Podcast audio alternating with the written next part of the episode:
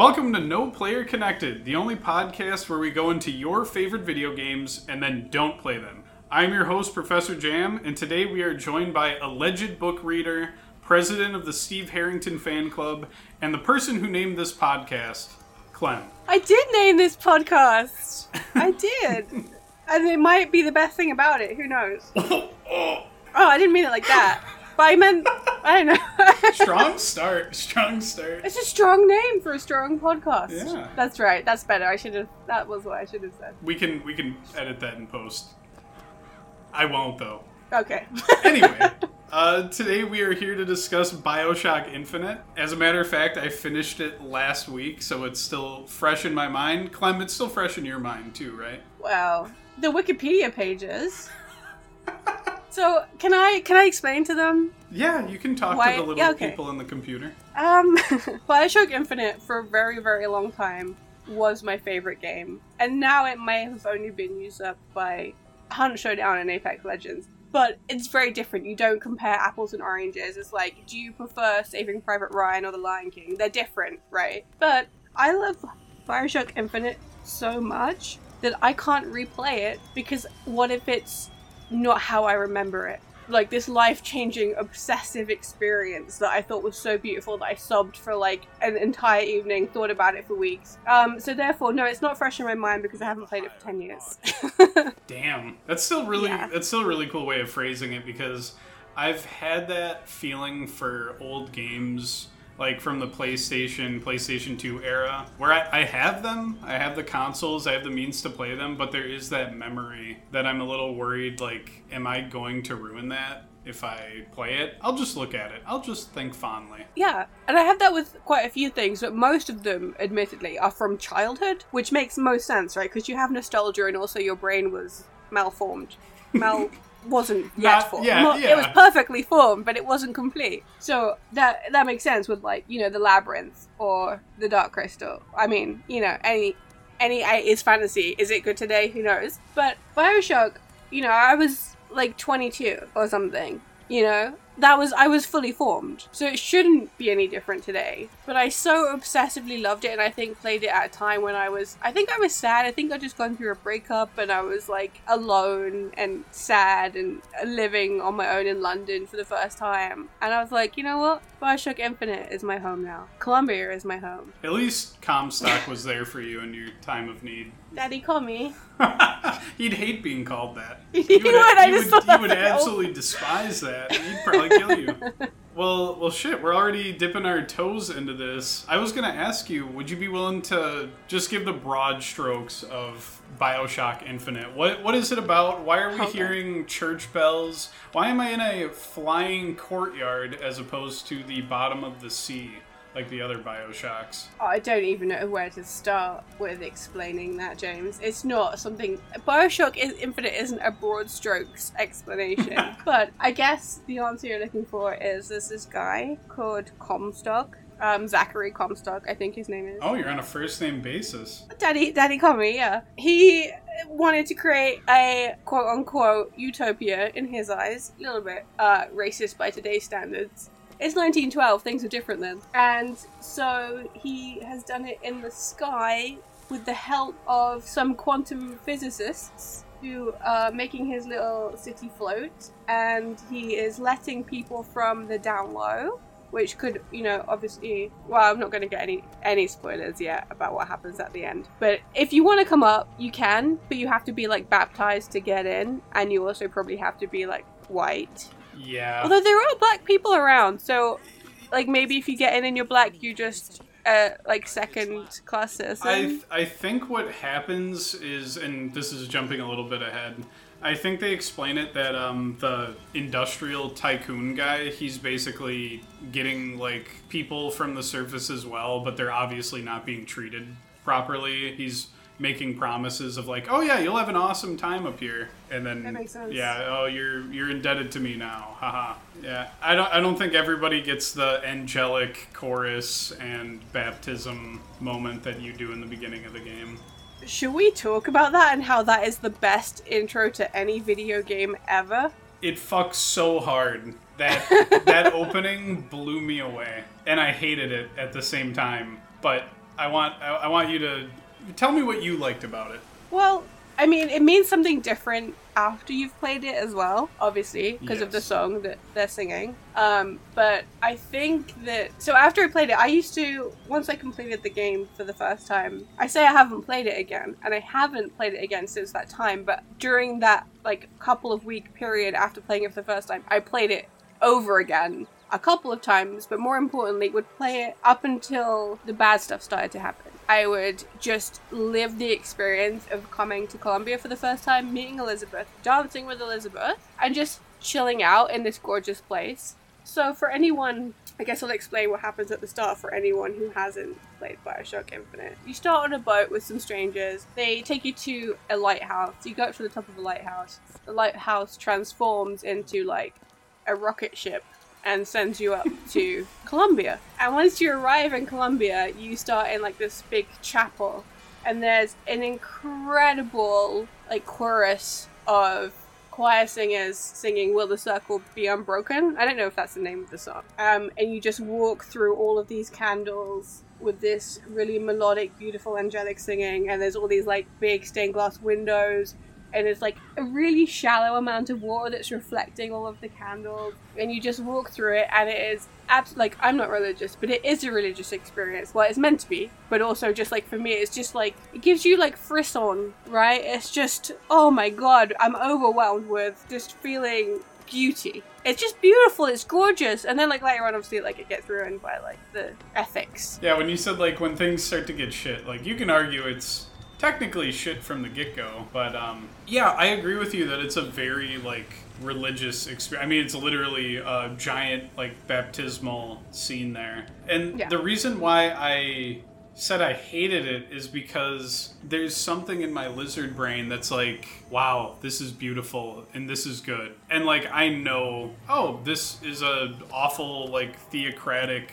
like, hell state, but damn, does it look amazing. And it also does a great job of mirroring what happens at the beginning of BioShock, where you, you know, descend into the city and you see Andrew Ryan's, like, no gods, no kings, only men thing. This one has yeah. the whole, like, oh, this is a, a new Eden and all this shit. And so I think it's a great parallel. It, it freaked me out a little bit too, because I um like I used to go to church, and I was even I was baptized as an adult, and so or maybe it was late high school, but regardless, like it gave me like serious deja vu, and I was like, whoa, like yeah, I I remember this, like getting dunked underwater. Yeah, yeah, very very powerful emotional uh, opening.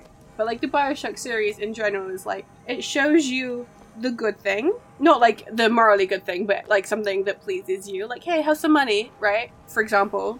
But and then it's like, oh, but we do have to like stab your dog in the face if to give you this million pounds, what's your choice, right? And it's just all about questioning perspective, morals, ethics, etc. And I think that beginning, going through that, I was like, well, you know, I am white, so I could just accept this, I would be fine here, and it's gorgeous and incredible, and I like it, and it's making me feel safe and protected, and maybe I want to join a commune after playing BioShock Infinite so I can live out my days in this way. Obviously that all gets torn down. But yeah, it's and, it, and that, like, they do such an incredible job of maintaining that feeling of absolute paradise for, like, the first thirty minutes of the game, right? Not only are you you start in a chapel, but you walk around like a nineteen fifties Americana fair. You get like given like a love potion. You, there's a barbershop quartet floating nearby. Like everything is perfect. It's like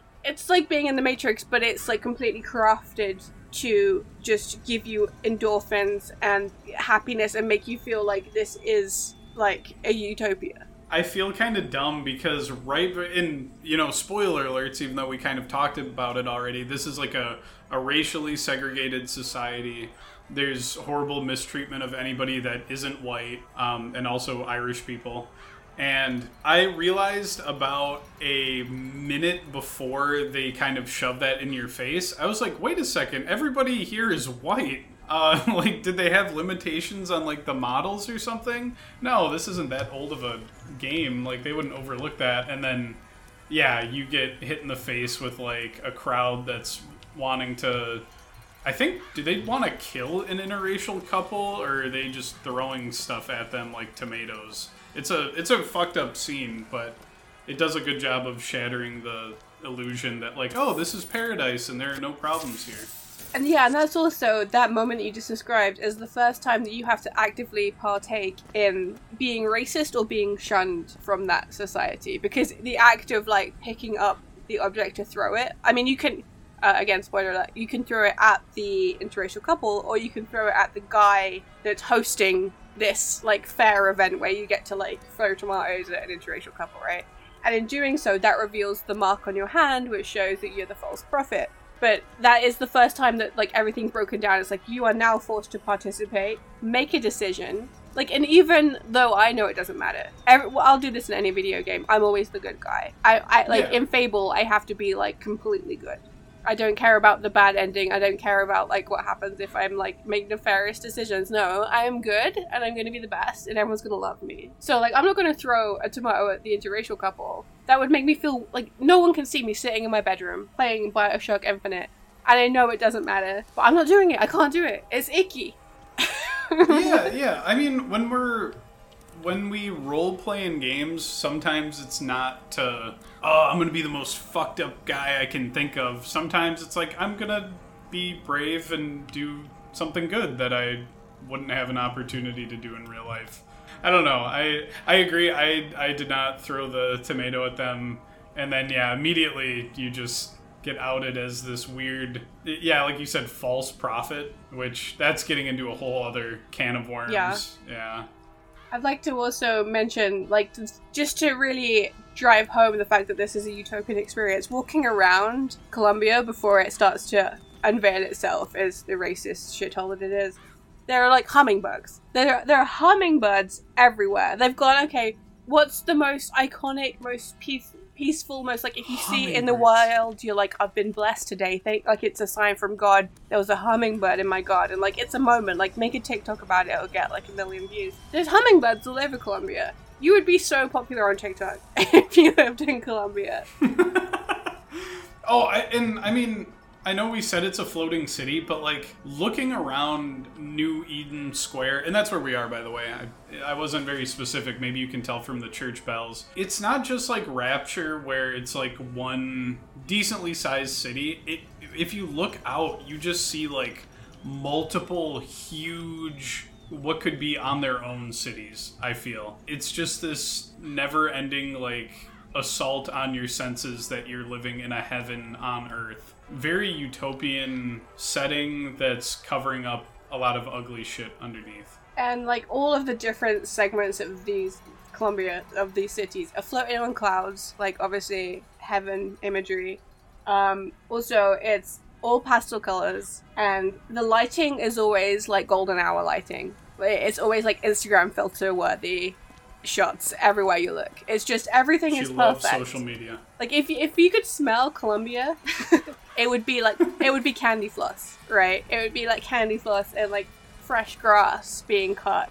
Like, it's, everything is crafted to be absolute dream world in those in those like first opening moments. You could talk about the the setting and how beautiful it is for for days, I feel, and how horrifying it gets later on though, but I I think we'll we'll touch on that later. There were some parts that genuinely scared me, later sections. Okay. I bet that's something that I don't remember. I've just So I'm a Columbia slut. That's what I am. And so, I mean, I need to also preface this. I mean, I'm saying preface. We're probably like ten minutes into the podcast at this point. I um, I'm a huge, like, Americana fan. Early days Coney Island or Chicago World's Fair. Those things are my biggest passion in life. Like, reading books about that, looking at pictures of it, like, watching documentaries. Like, it makes me feel some type of way. To the point where when I was like, this is a lifelong thing, but when I was like twelve, thirteen, I genuinely believed that I had been like an, a nineteen fifties American in a, in a past life, because I was just so obsessed with it.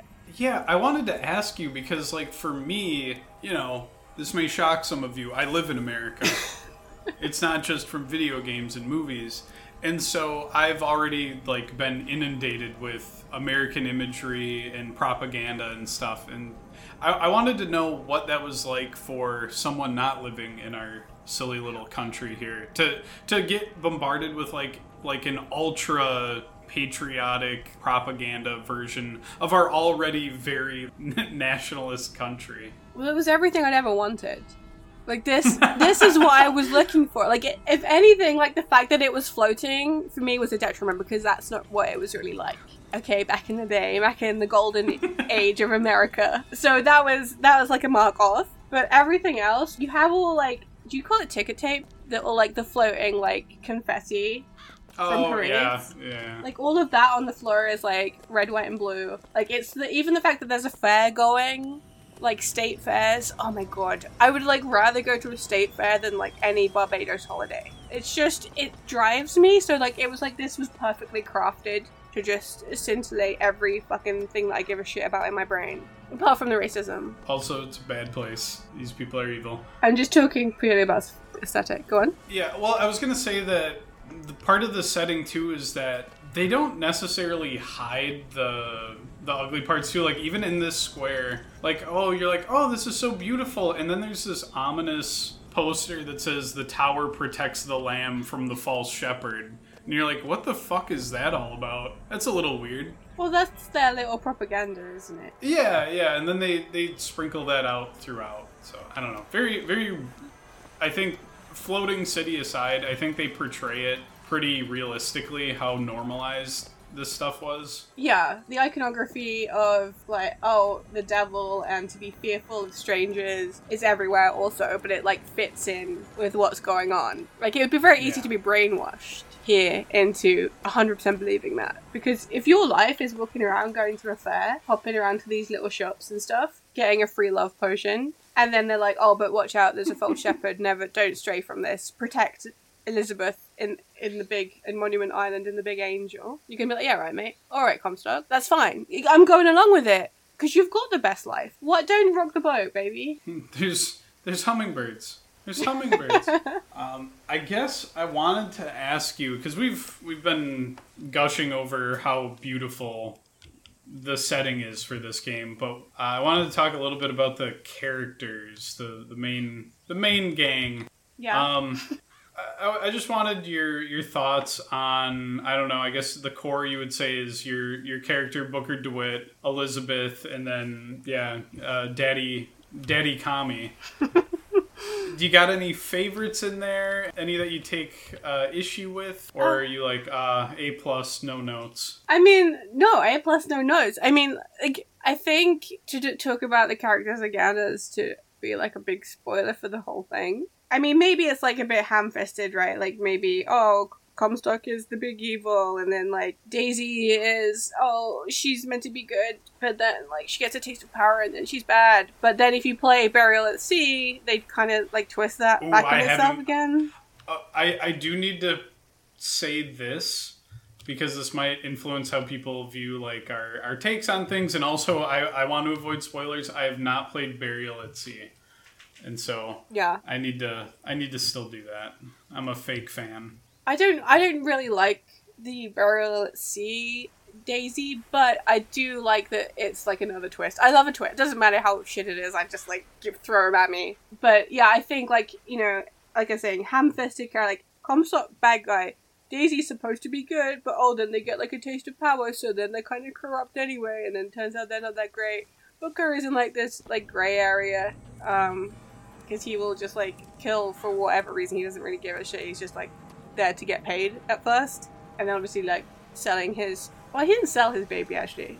I can't remember why he gave Elizabeth away uh, as um, a child. I think he I think he gives up his baby initially because he's just got debts.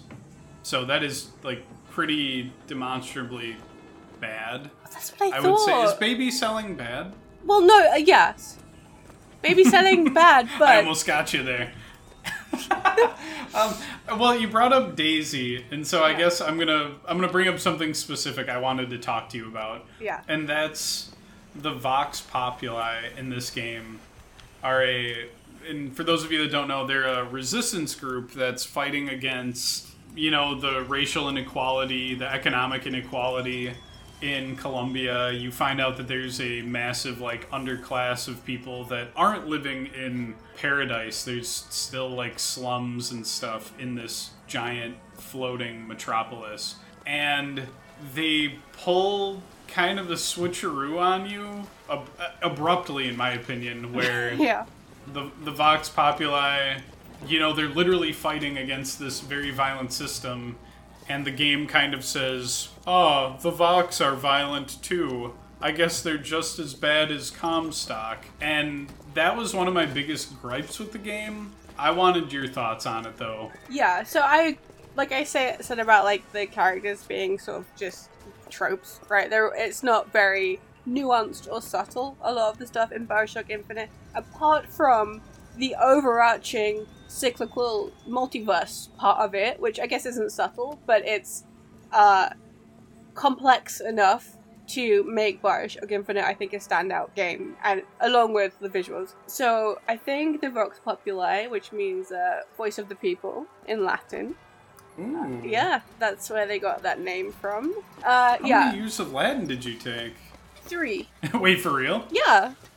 Oh, damn, that was meant as a throwaway joke. Oh, Holy sorry, shit. I ruined you. Want me to, oh, do you want me to? Yeah, you're too educated. I'm going to need you to stop being so smart. Well, I am British. Um, yeah, so I think I think it's it is kind of, like, ham-fisted, and it's just sort of like, oh, now they're bad guys, and they take it too far. So by, for anyone listening, by taking it too far, they just go around, they start killing everybody. It becomes just like a state of terror uh, with the Vox Populi running wild, which I guess isn't unrealistic. We've seen glimmers of that elsewhere in real life, but the way that it happens so instantaneously is a little bit, like, I guess cheap. It's just to forward the, the story into the next, like, level where we start looking at how this is happening in all of the multiverse worlds that they visit. They're, they're at different stages of this rebellion. Um, there's a point where Booker has to go and find, like, an arms dealer or something in order to rescue Elizabeth, or I can't remember, like, what he's looking for, but it's something to... They they have the airship that he needs, and so you you meet these freedom fighters, and they're like, we need weapons for our revolution, can you go talk to the arms dealer? And then hilarity ensues. Yeah, oh yeah, for, in order for, like, Daisy to help him, she's like, alright, go and get us this shit, I think, right? Yes. And then I'll yes. help you. And then in every... So Elizabeth, again, doing a terrible job of explaining BioShock Infinite. I'm working with the assumption people already have played it and love it, and that's why they're listening to this. But Elizabeth uh, can open portals to other dimensions. They're called rifts. And she's being shut in a tower by Comstock, her father. Um, also spoiler. Also spoiler. Well, although, no, he is her although, father. No, that's pretty... Yeah, that's pretty clear. They do say that. Yeah, so Comstock... Wait, isn't Comstock, like, her father, even if he's... before we find out who he is? Yes, yes. Okay. In this world, there's a lot of, like, dimensional travel. And so one of the quirks of that is that the leader, Comstock, is infertile, and he has a child kidnapped from an alternate dimension to be his daughter, his adoptive daughter. However, he's stealing from an alternate version of himself, and so biologically his daughter is still his daughter. Correct. So there you go. A little wacky, a little silly.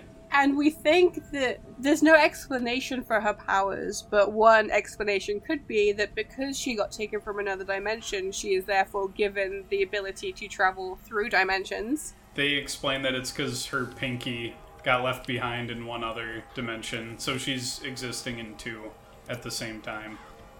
And also, Comstock is keeping Elizabeth, so she has the power to travel through dimensions. She, he has created these machines to keep her power at a minimum so that she can't... I don't know why he wants to... He's just keeping her trapped. He's keeping her away from Booker, I guess, because he knows that Booker's going to come for her. Or he has done... How does he know that Booker... This is... We shouldn't put... Don't put this in the podcast. I don't even remember how we... Oh, we were talking about the Vox, though. We were talking about the Vox. Yeah. So, I think, yeah, Vox... it's not very it's not a very elegant way of doing it, but it's it has some fucking cool visuals at the end. It has a lot of impact.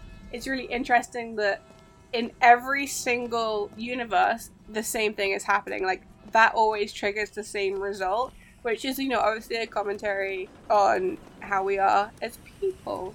How, like, you can be the good guys, but you can get corrupted, like, by power or hate or whatever. And back to your question about how I feel about the characters. Everyone, I think, unless I have really, really poorly considered this because it's been ten years, everybody is either bad or morally grey. And it's a very depressing story, apart from Elizabeth, who ultimately does the most selfless thing possible and is like this only beacon of hope in this entire world. And what makes it even sadder is the fact that she, oh, I mean, respectively, like, kills herself to prohibit this cycle of terror and racism, even though she was the only spark of hope. So it's like she took the hope away, but then she also took a lot of the bad the bad stuff away. I don't even know if it's fair to say she ultimately... Well, those versions of her are dead. Again, a, a bunch of wacky time stuff and dimensional stuff happens in this game.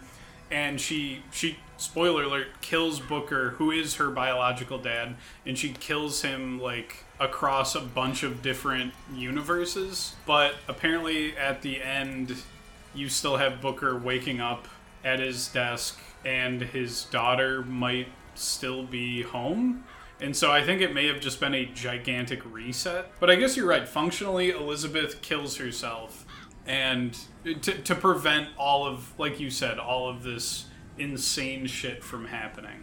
So yeah, and because when she kills Booker, it's at the point of his first baptism, which is after...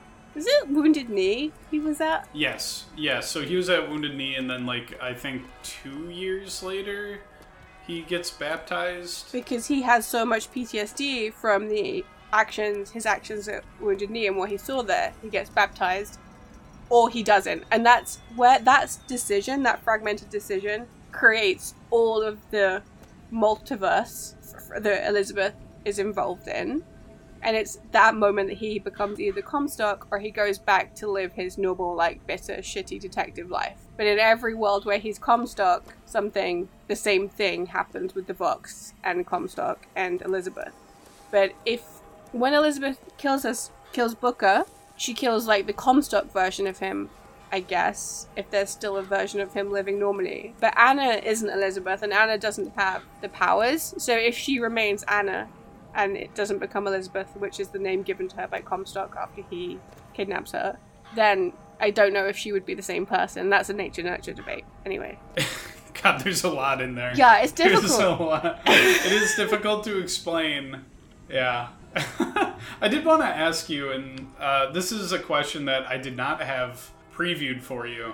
Uh, this is something that I thought of at three a.m. last night. Mm. But do you... sometimes think about, like, those key moments in your life where, like, you could have gone in a bunch of different directions, because this game really does emphasize this. Like, at that key juncture, either either Booker becomes a theocratic dictator or an alcoholic private investigator. And so have you ever thought about moments in your life where, like, things could have wildly went different? Because I, I have, like, little different versions of myself where I'm like, I wonder, you know, what would have happened if I had been more religious, or I had, you know, had these political beliefs? What would my life be like? Yeah, I mean, I do all the time, but not so much. I think I use it as a coping mechanism. I, whenever anything bad happens, I think... there's a version out there where that hasn't happened, you know, like there's oh. there is somewhere I am, like, living, I don't know, the best life. I don't mean that like I'm like a millionaire with an incredible career or no career at all, just like one loads of, like, I don't mean that. I just mean, like, nothing, every time something bad happens which left a negative impact on my life, there's a Clem There's a Clem out there where that didn't happen to her, and she... I might be the one that has to, like, suffer this, but that's okay, because that's just me doing it. There's another one that has the good life. So as long as she's out there, then that's okay. That's interesting, because that's kind of like... That's the op... I don't know if it's quite the opposite of how I view mine, where I'm more thinking, how did other versions of me react to this thing that we all encountered, or have a high probability of encountering? Uh, so, like, is there an incel version of me out there that just did not handle a breakup well? That is Th- interesting. That sort of thing. Because I, much like BioShock Infinite, am the same to me in every universe. But you float different... in the sky? But I have, like, different things happen to me, but I am functionally the same. Whereas you, in your multiverse, you're different because of the things that have happened to you. Yeah, I guess you're... You're, yeah, you're the city, and then I guess I'm more like Booker, where there's the split of do I become alcoholic or do I become a theocratic dictator? I'm more like the lighthouse, I think. That's the um, motto, isn't it, of BioShock Infinite? Yeah, at the end you see, like, there are infinite versions of what's going on, hence the name. And you see an infinite number of Bookers and Elizabeths walking through a bajillion different lighthouses uh, after they briefly visit Rapture. And she says to him, there's always a city, always a man, always a lighthouse. That's the only constant. And they talk about constants and variables, but the, the constant is city, man, lighthouse in every one. And there's an implication there that Rapture is also one of these multiverses. Yeah. And I don't know if they're saying that Booker, like, a Comstock is like an Andrew Ryan figure. One of the things I took issue with with the ending is that I would have liked it if we saw lighthouses, but they were all at least slightly different. Because the plot of this, like you said, implies that Columbia always happens.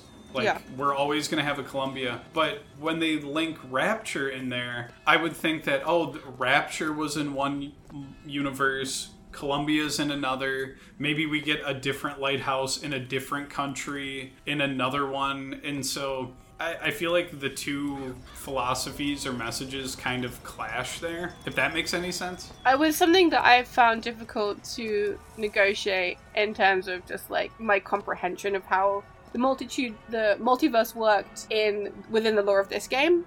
So I was like, yeah, I was completely on the same thing. I was like, okay, it's always Columbia. But then if you introduce Rapture, the Comstock figure is gone. It's still the same type of story. It's like this evil guy playing, manipulating people, et cetera. But is it Booker? Are we trying to say that Booker is the bad guy in Rapture too? Is I mean, he's he's not though, right?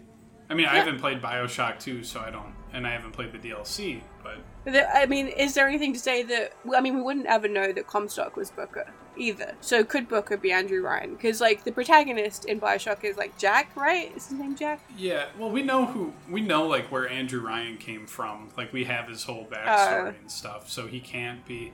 But here's my here's my headcanon.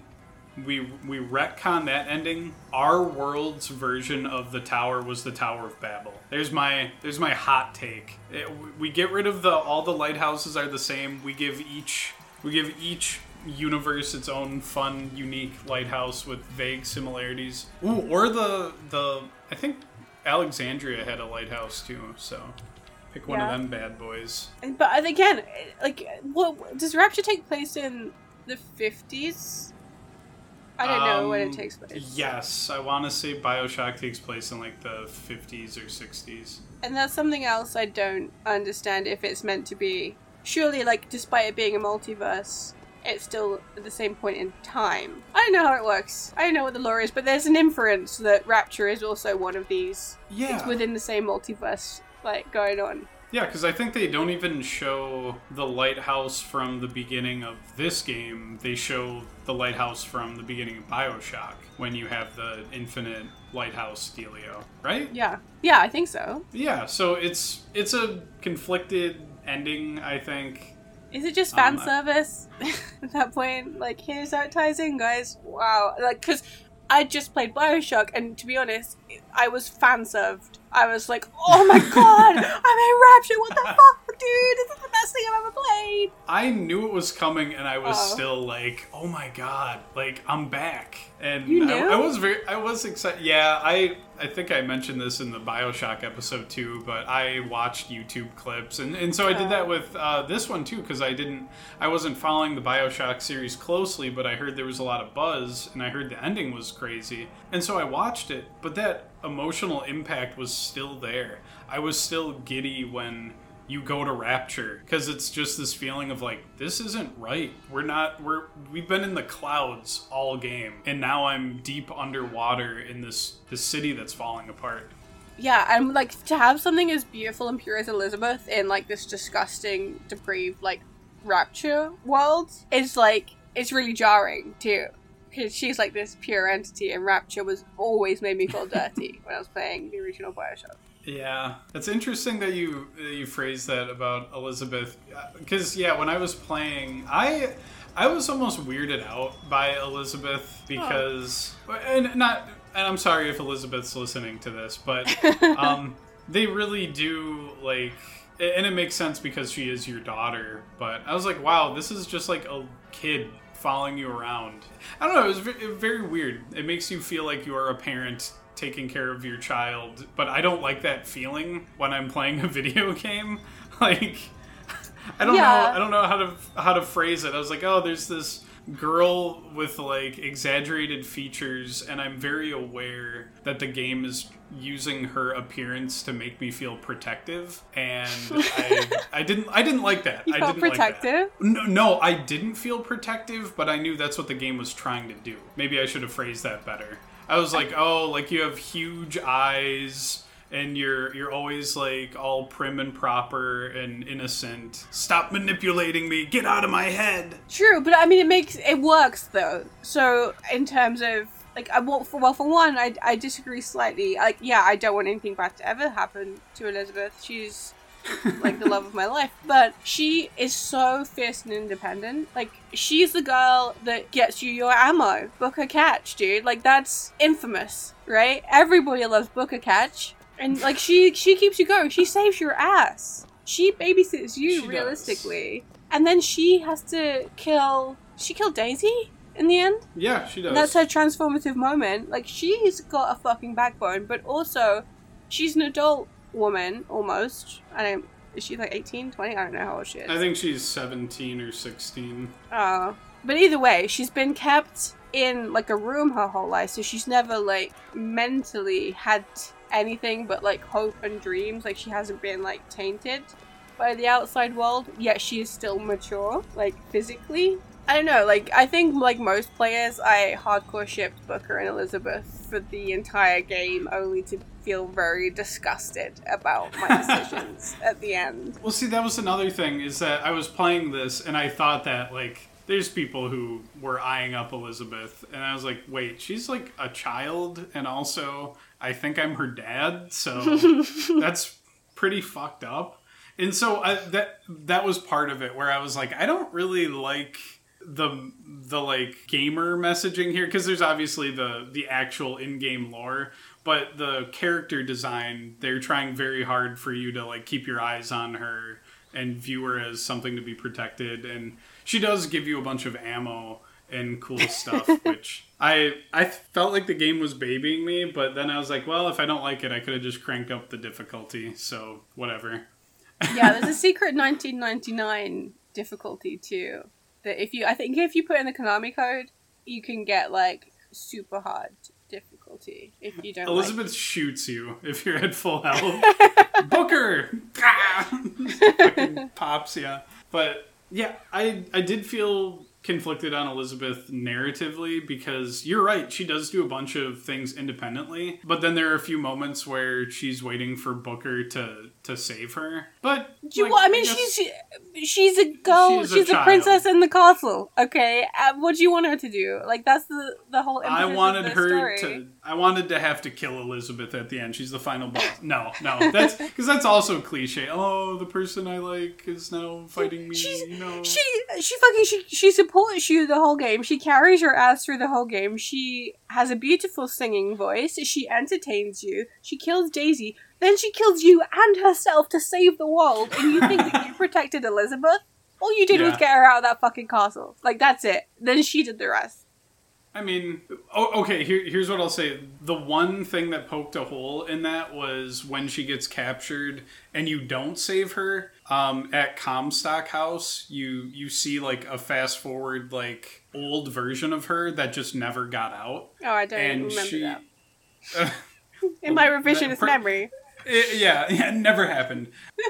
Yeah, she she gets captured and never escapes because Booker didn't come get her. And so she's this bitter... She's basically Comstock two point oh. Like, she grows up to be another Comstock. She does say that, like, the the patients are running the asylum now, uh, which indicates that basically she's lost control of Columbia. And they're... I mean, you see that they're bombing New York City in nineteen eighty-four. Yeah. And so, on one hand, you're right. Like, she does all this cool independent shit. But then there's one scene where, oh, Booker wasn't there to save her. She totally caves and becomes the next Comstock, even though she's got these cool powers and could possibly muscle her way out. Well, her powers are restricted, and that's why they have to destroy all those things, though. That, that is true. Her down. Um, I think, like, they help each other. It's fifty-fifty. Yeah. Well, but she, she makes the ultimate sacrifice, something that Booker, I think, would always be too selfish to do, because he hasn't done that. Yeah. I, you've you've tempered my view on Elizabeth. I now support her. Yeah. That's the only reason I came on the podcast, was for Elizabeth propaganda. Um, sadly, like, I saw a tweet um, not long after you... And that is pretty sad. Spoke. Yeah. Sorry you were on that site. Um, I wasn't. It was on Reddit, and they'd taken it, and I was sorry. forced to look at... I was on my cool site for cool guys. Um, well, actually, somebody was saying how BioShock Infinite is the only game we can all collectively say we were tricked by and no longer love the way that we loved when it came out ten years ago. And I think this Whoa. is just, like, some bullshit cunt, like, whatever. People are jumping. Like, it got a lot of likes, right? And everyone's like, yeah, yeah. I know, it's not as good as I thought it was. But I think, like, that's a little bit people going, oh, I don't remember playing it. Maybe it's not as good as I remember. I've played a million other games which are fucking awesome since then. I'm not contextualizing it in, like, the time that it was made in twenty thirteen, right? I'm not contextualizing it against the time, like, before this. So I think BioShock Infinite came out when there was a lot of, like, time manipulation, multiverse stories in the media, like, in film, in books, like, whatever. Like, it was super popular maybe at the time, or it was, like, on the cusp of that. And I think that now people are looking back and they're just poking holes in it from a twenty twenty-three perspective. But, and then they're not doing that to the original BioShock, because I guess it's a more timeless story. But I just want to say that I'm not on that bandwagon. I still think BioShock Infinite is the best BioShock. And yeah, it is completely biased of me because it plays to everything that I love. But she's going time, all out. Like, BioShock is just fucking critically, like, good. Yeah, well done. Stick so to the script. Stick to the script. She's coming. BioShock Infinite has hummingbirds, so better. I just wanted to acknowledge that. Like, I don't want to talk about it. I'm just acknowledging it for anyone listening. Yeah, I've seen well, it, and they're wrong. Okay.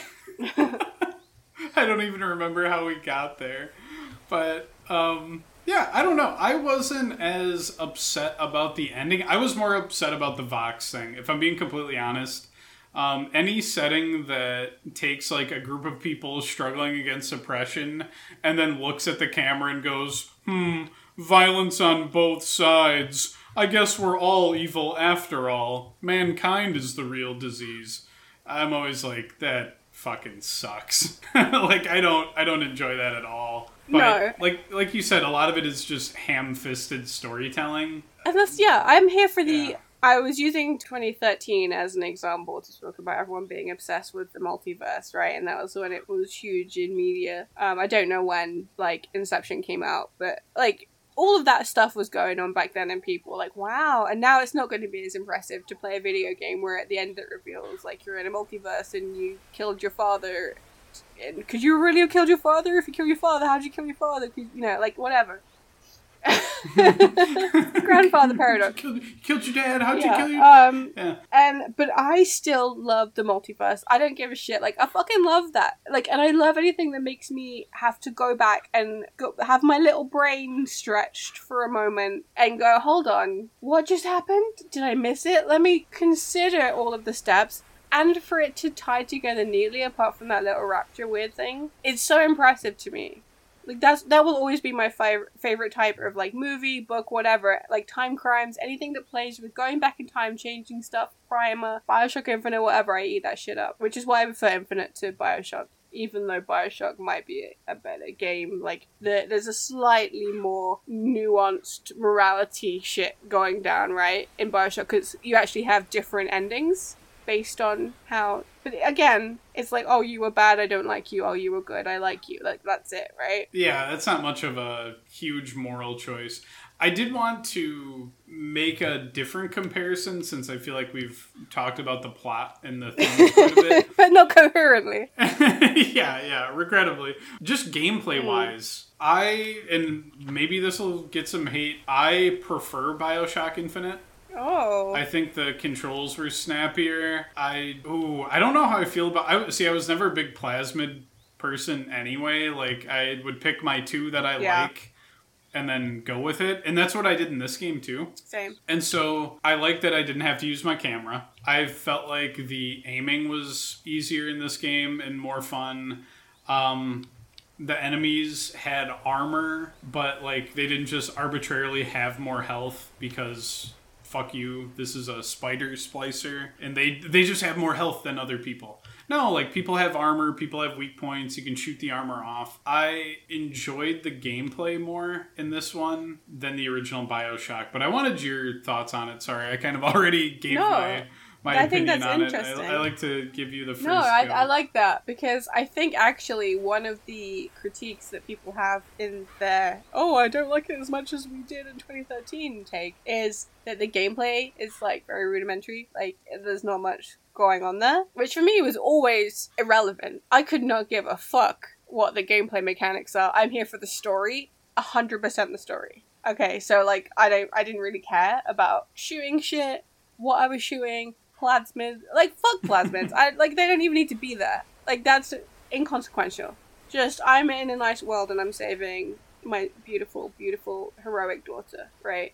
But I thought they didn't interrupt my enjoyment, right? I think it's such an easy game, and then again, I did play it on medium, I didn't play it on hard, so, like, whatever, that's my fault. But I wasn't there for a fucking yeah. Elden Ring experience. I'm not playing BioShock Infinite to, like, test my, I don't know, dodge and roll, right? I'm playing BioShock Infinite to play a narrative game, and therefore I'm not that bothered about how difficult the enemies are to kill. Uh, but I think, like, the plasmas look okay. beautiful. I think it's a cool thing that they've got going on. It's unique. Is it particularly inspiring? No. Is it clunky to control? I didn't think so, but I think some people find it clunky. Really? I, I thought the I thought the originals were, were more clunky. Again, maybe that's just me, but I like the gun controls in this way better. I used the carbine for most of this, though, so maybe that paints my, my perception of it. I, I just enjoyed shooting people from far away, which is something you can't really do a ton of in BioShock due to the due to the setting, since you're a little you're in a claustrophobic area. Another issue I, w- I will say in the original BioShock's favor is the the plasmid variety that they had in the original. I think beats this one, or at least what you can do, because every every little. I forget what they call them in this, but basically, oh, the, the vigors, is that yeah. what they're called? They they always have the, like, here's the here's the primary effect, and then hold to create a trap. And there are, like, two that don't do that. And then all of them make some sort of goofy trap on the ground. And I got so sick and tired of hearing that. Okay. And so I, I will give that point in BioShock's favor, but I did not like how BioShock would just, oh, here's a turret. Here's here's a turret with rockets. Good luck. And now there's like three of them in a room, and look out for this camera. Uh, eventually, it would just get to the point where I would just have to cheese every enemy so that I don't run out of ammo, fighting turrets. Oh, wow. Killing splicers that respawn. So I'm probably going to have, oh, you ban at video games. Maybe.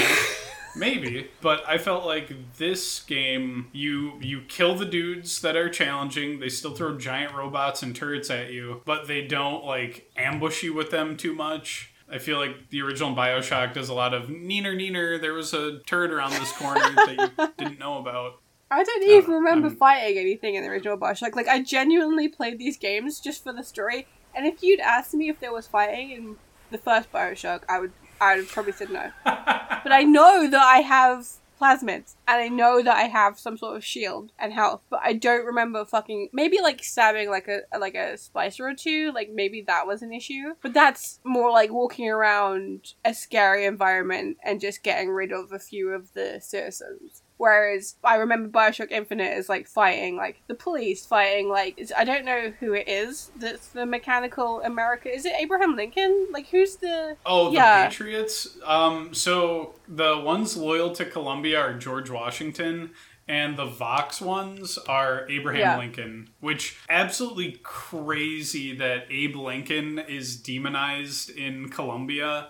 And there's, like, a cult of people that view John Wilkes Booth as a hero. I thought that was, like, a really cool but also fucked up thematic touch for, it, for this No, game. It is. It's really, like, I like how they have actual American history in it, for a start. But the fact that they hate Abe, Abe Lincoln for, like, the thing that he's revered for in real life...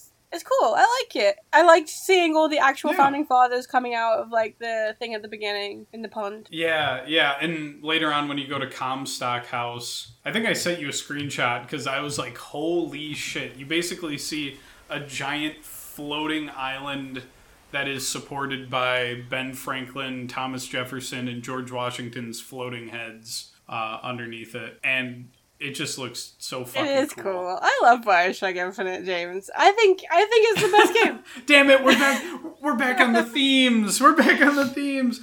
You mentioned history yeah. though, oh, which no. big yeah. mistake cuz I love that. And I was so giddy when I heard that they mentioned the Boxer Rebellion because I was like, "Oh, I know that. I wonder what happened." And I don't know how much you know about late Qing Dynasty history. Um, Too much, some say.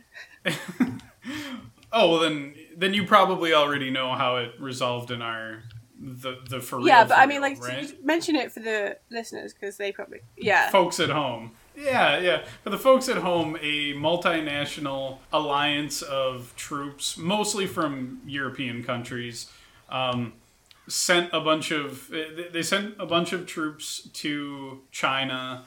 Because foreigners were being attacked by a uh, rebellious group of of dudes, and they practiced martial arts. They thought that like they were protected from bullets. You know, dumb outsiders were like, they look like boxers because they're punching, and uh, they put down the rebellion. This, that, and the other thing. But in fucking BioShock Infinite, this floating city goes to China and levels the capital, like burns it down. And I thought that was both a good way of characterizing how the city and Comstock handle things. Like, just no regard to, you know, human life or international relations or anything like that. And also, like, it really captured the the American exceptionalism that Columbia is supposed to embody. Like, ah, fuck international law. Let's just destroy a whole city and violate the sovereignty of another nation. And then when the United States doesn't care for it, they just secede.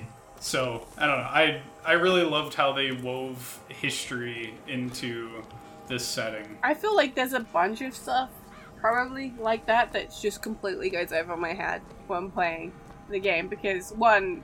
I don't, I didn't know about that for a start. But, like, too, there are so many little details in this game. And, and, like, in respect to history, in respect to, like, the multiverse. So, for example, actually, sorry, do you, do you have anything else you want to say about history? Oh, uh, no, no, I talk about it every day. So, you can, I, I got my little bit out right there. You can, um, you can take so, over you now. Were like, oh, it's called BioShock Infinite, right? Because there's an infinite amount of lighthouses. And... Right. In the multiverse, like, it's infinite. But another, another way to look at it is that, yeah, there is infinite amount of lighthouses, but it's an infinite loop, right, of Booker waking up, doing this thing, failing and then waking up and doing oh, it again. Okay. And that's why when you start in the game, it says, will the circle be unbroken? And that's his infinite loop. And it's that theme that makes it infinite and not like just the infinite amount of lighthouses, which, you know, arguably the same thing, but it's really just Booker stuck stuck in this, like, never-ending, like, attempt to save Elizabeth. Yeah, there's so many weird things that get recontextualized once you've played through once. I didn't get the whole thing where the twins would have their little board where, like, oh, well, I forget what the fuck they asked you. Oh, yeah. Heads or tails.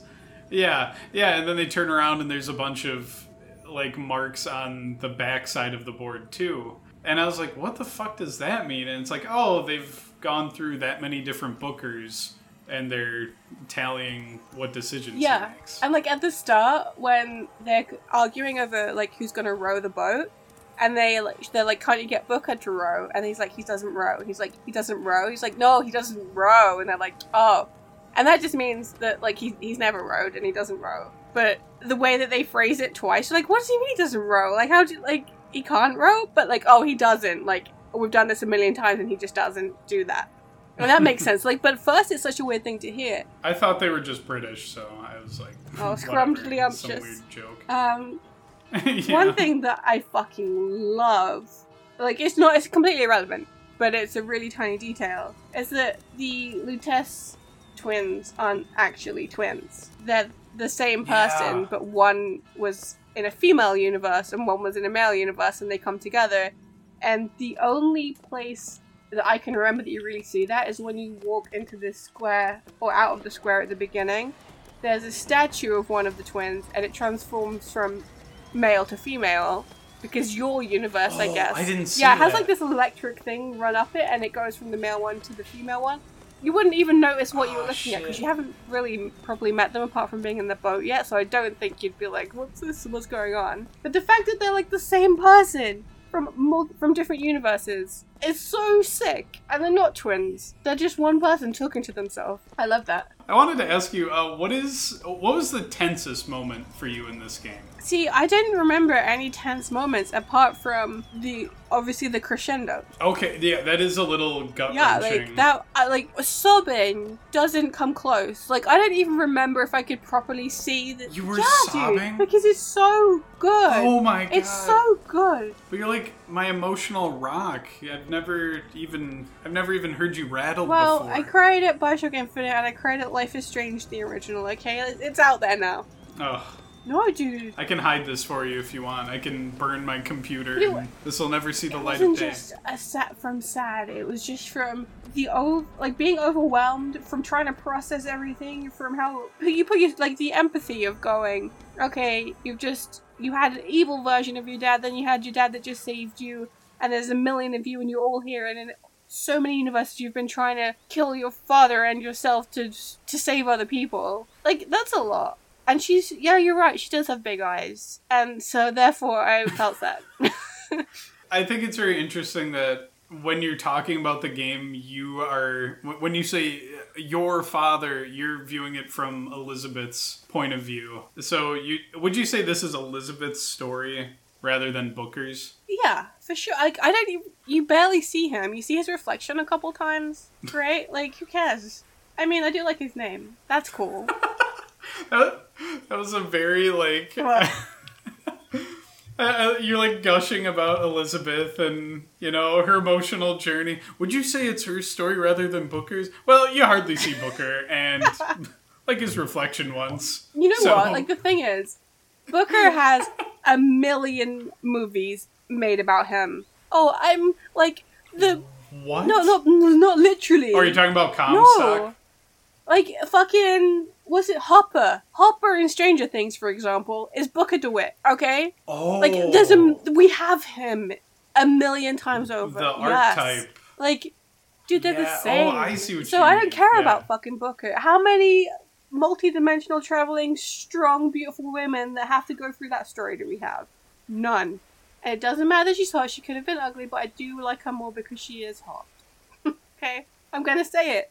I was manipulated. Your adoptive daughter. there, there you go. That's all I needed to hear. Get it out of me, damn it! See, I resisted the manipulation, but I knew it was happening. Like, I won't, I won't say like, "Ew, no, I didn't think she was pretty." Like, she's literally designed to yeah, be pretty, and that's fine. But she's also strong and interesting, and she reads a lot. She, and she's not a manic pixie dream girl, though. You know, she's incredible as well. Also, specifically, yeah, pretty. She's your daughter, and she kills you. So I don't think manic pixie, manic pixie dream girls are supposed to she's do that. She's awesome. It's Elizabeth's story. And Booker, I yeah, okay, like I'll watch, I'll watch House. You know, if I want a miserable man again. But I know, but he's literally Hopper though. Like, Hopper's daughter died of cancer. Yeah, yeah. He finds a new daughter with special powers. And, like, he becomes, he stops, like, he starts to, like, grapple with his past and whether or not he can be a good guy again and forgive himself and love. Oh, but whatever. Oh, I'm a man. You know? Totally unrelated. I think I'll watch The Last of Us and get caught up on that with Emma. But anyway. I, I will say that one of the, and this isn't my most anxious part of the game, but I'll talk about that later. One of the more gut punchy parts was when you can't leave the room until you hand over Anna, because you pick her up and, like, again, I was like, fuck, my brain's getting hijacked, because my little lizard brain is like, oh, this is my baby. I'm not going to give up this baby. This is mine. And I just didn't want to. And I, I literally Googled, like, can I not give up baby in BioShock Infinite? And, like, no, you can't. And that part, like, broke my heart a little bit, seeing Booker handing over his, his baby girl. There's a particular frustration that I have, and I think it happened in Red Dead as well. Yeah, it did happen in Red Dead, where it's like, you say no to something, but then the same series of events still unfold, but just like, oh, you say no. It's like, oh, you're going to steal that carriage? No. But then, like, the boss comes over and he's like, your buddy's solid yeah. anyway. And it's like, oh, I hate I yeah. hate that in video, which isn't the same as what happened in BioShock Infinite, because they're just making you do it. So it's almost like they just want you to feel an emotion and, and complicit, I guess. They want you to feel what Booker felt. It's not really about making the decision. And if it was just a passive cutscene, then it wouldn't give you quite the same emotion. The same as throwing the tomato at the interracial couple. If that was a cutscene, I'd be like, oh, I, why did, oh, that's awkward. But having to do it, that's different. See, that was one of those, the the scene with Booker handing over his daughter, that was one of those where I was like begging for them to do the stupid illusion of choice thing. I was like, please let the game keep going, but don't make me do this. Like, I did not want to do that at all. And so I I was like, please just have Elizabeth like slap the baby out of my hands and hand it over.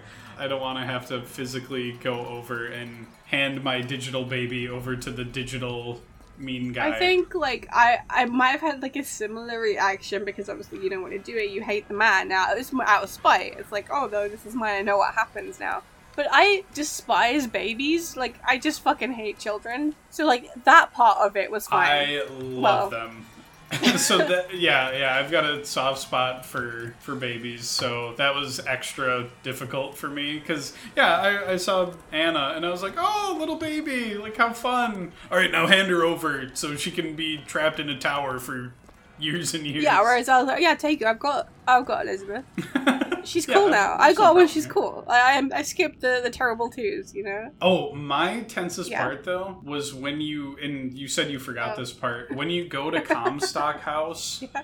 and it's literally like a bunch of delusional people wearing George Washington masks, and there's the overseer guys who have like a spotlight on like the front of, I want to say the front of their mask, and then they have like these huge like siren things, or maybe it's something to help them hear better, but on the sides of their heads. And it's one of the few parts of the game, at least that I noticed, where you can avoid combat. And suddenly I was like, fuck, I don't want to fight these guys. I'm gonna try to sneak around. And the building was so like decrepit, falling apart. There was just a sense of everything is uh, all the all the like joy, what little joy that Columbia like puts on as a front was just gone, and it was just this desolate place with people that are delusional and out to murder you. And it really made me on edge. Like, the few times that I got caught, I just panicked and would like run away and hope that ten George Washingtons weren't behind me. I don't remember that part. I don't, like, I remember some of the battles, but I, I don't remember that. I, I do remember, like, how, like, eerie the design was of some of the bad things. I wanted to try to make you cry with my next question. Um, and maybe you didn't give a rat's ass, but this was me being a bit of a softie again. Did you cry when Songbird died? Ah, uh, good dude. I was thinking about that when you were talking about, um, like, the most tense moment. Because at first I was terrified of Songbird. And I think, actually, probably the, the story arc with Songbird is one of the most more gentle, nuanced arcs of the game.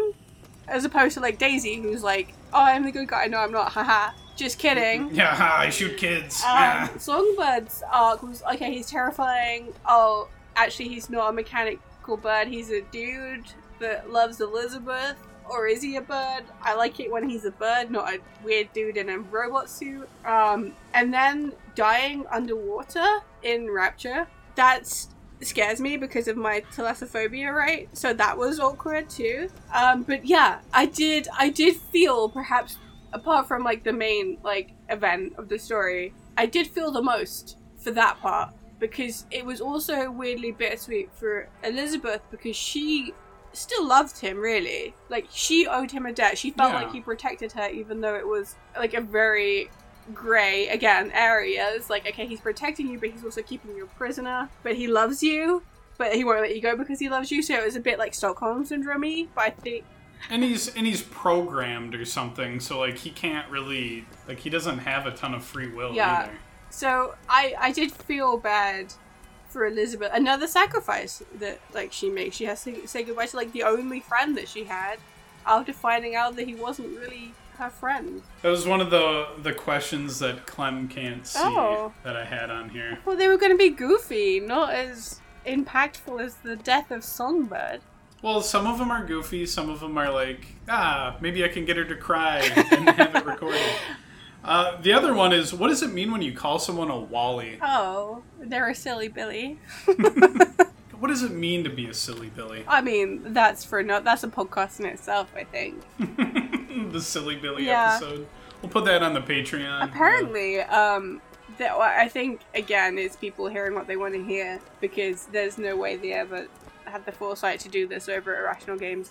Um, you can hear the noises of songbirds when playing BioShock and Rapture. No, like the original? Yeah, I think so. Like, I think it's called, like, or, like, there's a specific sound that plays during that scene that also plays in BioShock. I'm not sure. I was reading a thread about it. But yeah, I thought that was quite cool, but there's no way, because, for one, it takes place so much later that I don't know what the implications would be, like, that he didn't die in there when he did die, but I don't know. It's something, something to think about. Something cool, though. I'll have to I'll have to look into that, because that does sound interesting, but yeah, that would be like an insane... I, I could believe it if they found an interesting sound in the original BioShock and then retconned it to be related to Songbird. Yeah, that would make sense.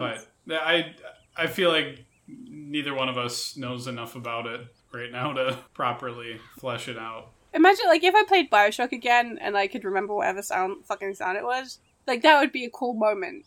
An extra cool moment in playing BioShock if you heard, like, oh, Songbird just died. Like, Songbird, whilst I'm fighting no. splices. And, like, oh, that's a whole other fucking thing to deal with later on. But right now, I've got to deal with Andrew Ryan, you know? Like, yeah, that that's silly Billy. That Wally, as it were. I wanted to, you know, talk a little bit more about you. Oh. Unless you had some fun BioShock stuff to discuss. I can, I'm down to clown with that, too. No, I didn't. I just didn't I, want to keep you super, I just, super I just late feel either. Like I'm significantly less interesting than BioShock Infinite.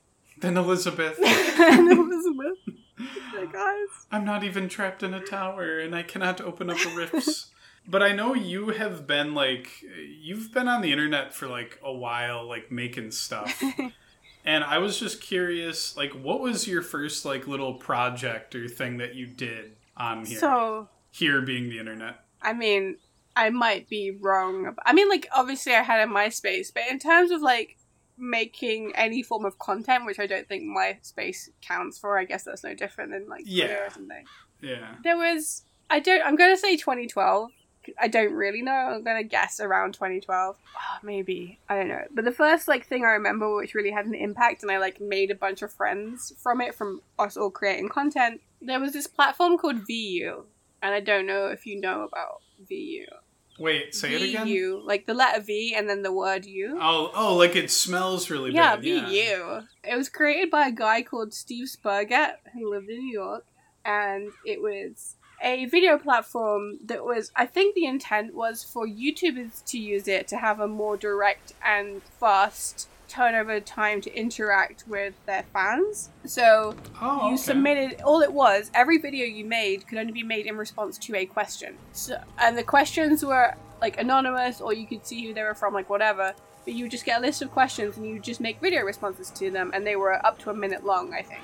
Um, I might have made that part up, but they were quite quick.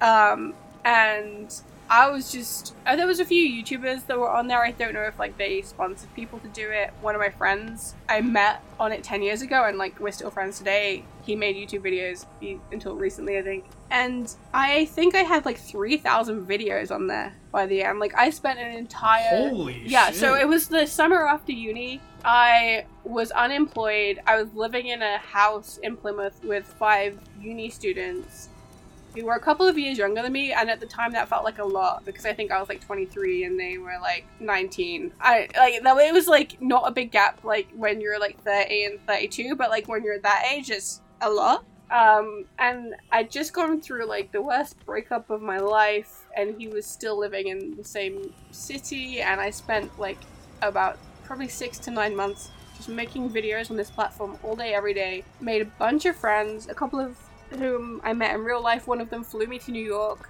to hang out. Yeah, wow. Like it was awesome, and that was my first like online community, but also like making stuff experience. And it doesn't exist anymore. I don't. I think it lasted like two years, and then Steve Aww. sold it, and I don't know what happened to it. But I've got like a shirt. Like Steve sent all of because I got in so early. We knew like the founder a little bit, and he sent us all like merch, like all of the people that were like had the most videos, which was me. This guy called Raphael, who was this kid in Georgia. Um, he went to university in Atlanta, I think. There were, like, this guy called Kevin, Scotty. Like, all, like, all these guys. It's such a good time, dude. It was so sweet. It was, like, I'd never met such a diverse group of people before. Like, ob- like in real life, you don't get to, like, meet seventeen people from, like, every different state in America and at once, right? And then, like, somebody from Scotland yeah. and, like, whatever. And, yeah, I went to... a girl that I met on there called Jo. She's an absolute sweetheart. She would get some sort of inheritance money every year and go to New York. And one year she was like, do you want to come? She flew me out to hang out with her in New York for a week. And whilst we were there, we met this guy called Naeem, who had also one of the top ten most videos on the V U site. He was like eighteen. He lived in New York anyway. And we all went to our hotel room and just drank and hung out, and dude, that was awesome. I love that shit. I just love meeting people. That was such a good time. This has become yeah. longer than I wanted it to be, but like it No, this is this is super cool. That's a that's a fun little story yeah. there. Thank you for sharing Sorry? that. I suppose like and maybe it's just that again, but I was curious what your favorite like project or thing that you've worked on on the internet has been. Or is it just it was it your experience at V? I don't I wouldn't consider it much like of a project at V U, because it was like literally like someone would be like, oh, what are you doing today? And you just like it almost like TikTok, right? Like, well, I guess you can engage with TikTok however you want.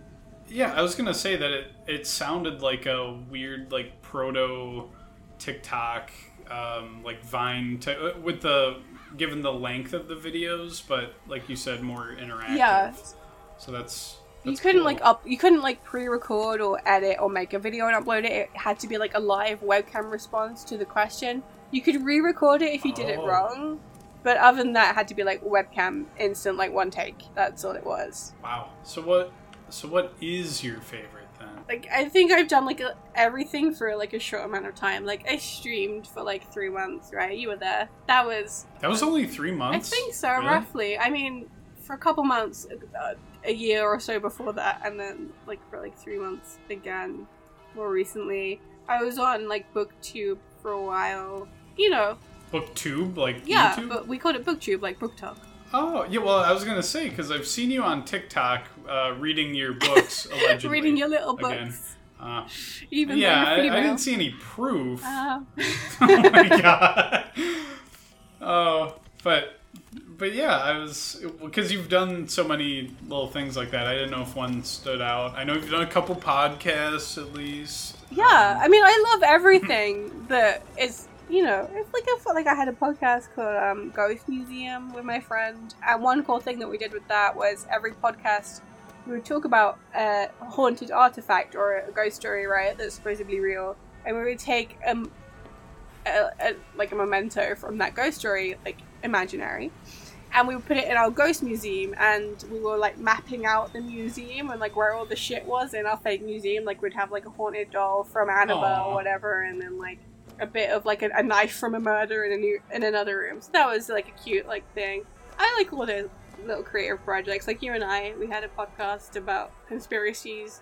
Like it's it's super. I just like making things. I don't care if they ever become anything. I, I just have a nice time making things with friends. That was why I I wanted to pick you for this too, because you're fun to make stuff. Oh, with. Thank you. You so. Too, James. I'm glad you picked me to be on this podcast too.